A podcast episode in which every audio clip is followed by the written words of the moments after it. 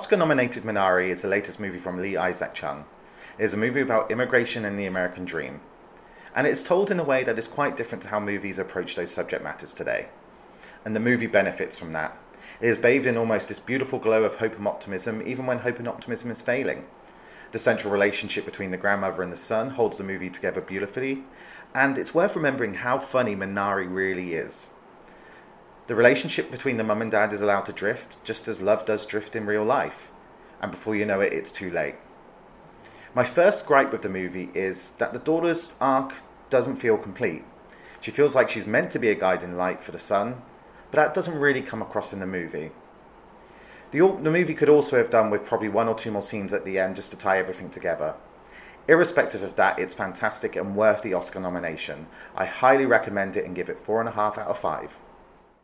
So, a slightly different rapid fire review today, and our first documentary, Once Upon a Time in Venezuela, directed by Anabel Rodriguez Rios.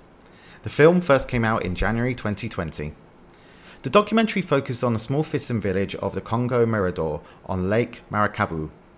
It charts the effect of political corruption on people's livelihoods and the devastating economic and environmental consequences that untamed power can have on everyone, irrespective of what political program they support. The first thing to say about this documentary is that by taking its time over a seven year period, it allows you to realize and understand the slow ticking time bomb of corruption and the inertia it produces in society, often leading to the erosion of life for those at the bottom of the ladder. The decay that sets in when governments consolidate power, but at the expense of the will of the people, is on show at the smallest level. It pulls back the curtain on blind faith in strong men, especially those with a powerful populist message. One of the central individuals in the film is Miss Tamara, a staunchly pro Chavez supporter, who has a shrine dedicated to the former leader. She is unflinching in her support for the former leader and his chosen successor, Manduro. Her work at the committee level intersects with the support of the opposition party and a young lady who runs a local school, Natalie, showing both the good and bad in blind faith. Miss Tamara's faith in her party, in her leaders, remains unchanged. A final thought on one of the positives of the documentary. Polarization can lead to the assumption that everything an individual enacts will be inherently wrong because of their political allegiances, a characteristic that we can all see is getting worse in today's society. Miss Tamara is only trying to do what she believes is best for her village, using the mechanism she feels will get the quickest results. Very critical truth to remember that it is possible to believe in different political ideologies and still do good things. The movie does a good job of letting this concept breathe. It is a shame then that the documentary has a few issues that stop it from being great.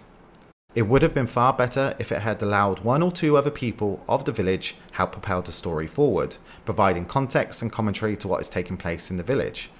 Moreover, as we come to the conclusion of the documentary, we are left with a number of questions that feel like they needed to be answered, especially in the context of Miss Tamara. Sadly, we did not get these, and therefore the end was allowed to meander to an ending that felt preset by the directors. Part of this, however, must be contextualized in the access a filmmaker may have of certain individuals and events in Venezuela. So, for what it achieves given its boundaries and barriers, the documentary works and provides context to an ongoing tragedy too few of us know much about. Nomadland is by Chloe Zhao, who also directed Songs My Brother Taught Me and The Rider. Now, the first thing to remember is Chloe Zhao wrote, directed, produced, and edited this movie, and that is an amazing achievement especially when the output is this good. Sometimes when people have that kind of singular creative decision making, it doesn't work out so well. But that kind of vision in this movie is absolutely perfect. The movie has an element of starkness and beauty that you often don't see at cinema anymore. And it reminded me a little bit of Wind River that came out a few years ago, even if the subject matters are very, very different. Underpinning the whole direction of this movie is a sense of transition and momentum, and that's so important because essentially that's the journey of our central character called Fern. Now, Fern is played by Frances McDormand, who again excels. She really knocks it out of the park. She brings an element of beauty and grace to a role that you often don't see in movies these days. There's a subtlety to the way she tra- like transitions throughout the movie, and again, she carries it beautifully. It's often said that the A-list celebrities are disappearing in terms of Hollywood these days.